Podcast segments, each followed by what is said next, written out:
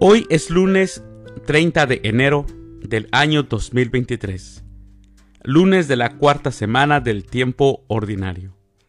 El día de hoy, en nuestra Santa Iglesia Católica celebramos a los santos Lesmes, Martina de Roma, Jacinta Mariscotti, a David Galván, a de Burgos, Alejandro de Jerusalén, a Muciano y también a la beata Carmela García y a la beata María Bolognesi.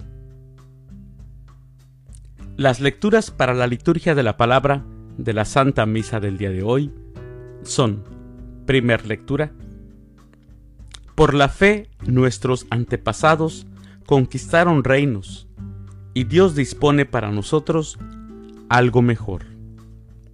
De la carta a los Hebreos capítulo 11 versículos del 32 al 40.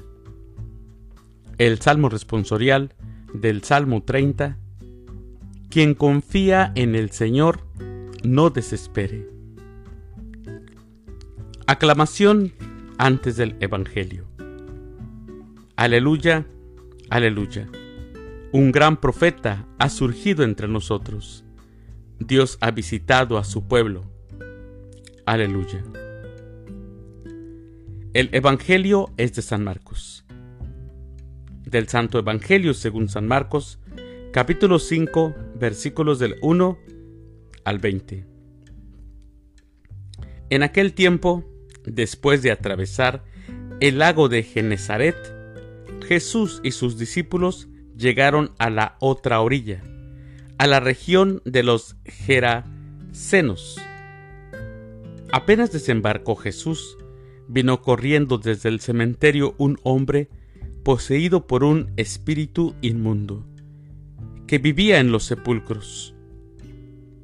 Ya ni con cadenas podían sujetarlo. A veces habían intentado sujetarlo con argollas y cadenas, pero él rompía las cadenas y destrozaba las argollas. Nadie tenía fuerzas para dominarlo. Se pasaba días y noches en los sepulcros o en el monte, gritando y golpeándose con piedras.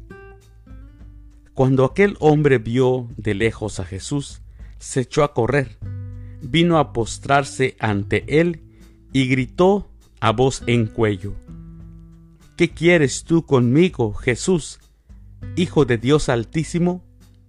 Te ruego por Dios que no me atormentes. Dijo esto porque Jesús le había mandado al espíritu inmundo que saliera de aquel hombre. Entonces le preguntó Jesús, ¿Cómo te llamas? Le respondió, Me llamo Legión, porque somos muchos, y le rogaba con insistencia que no los expulsara de aquella comarca. Había allí una gran piara de cerdos, que andaban comiendo en la falda del monte. Los espíritus le rogaban a Jesús, déjanos salir de aquí para meternos en esos cerdos. Y él se lo permitió. Los espíritus inmundos salieron del hombre y se metieron en los cerdos. Y todos los cerdos, unos dos mil, se precipitaron por el alcantilado por el acantilado hacia el lago y se ahogaron. Los que cuidaban los cerdos salieron huyendo y contaron lo sucedido en el pueblo y en el campo.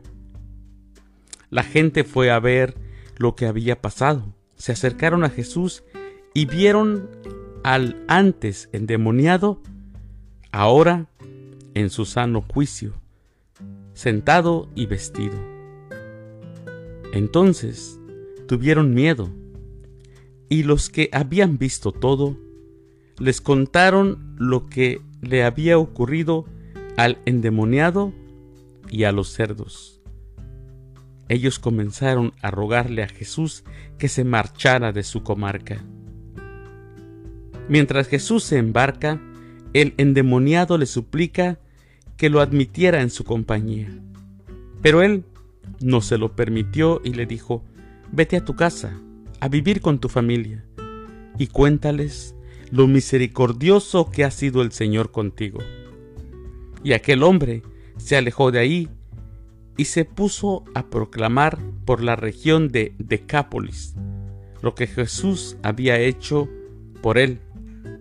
Y todos los que lo oían se admiraban. Palabra del Señor.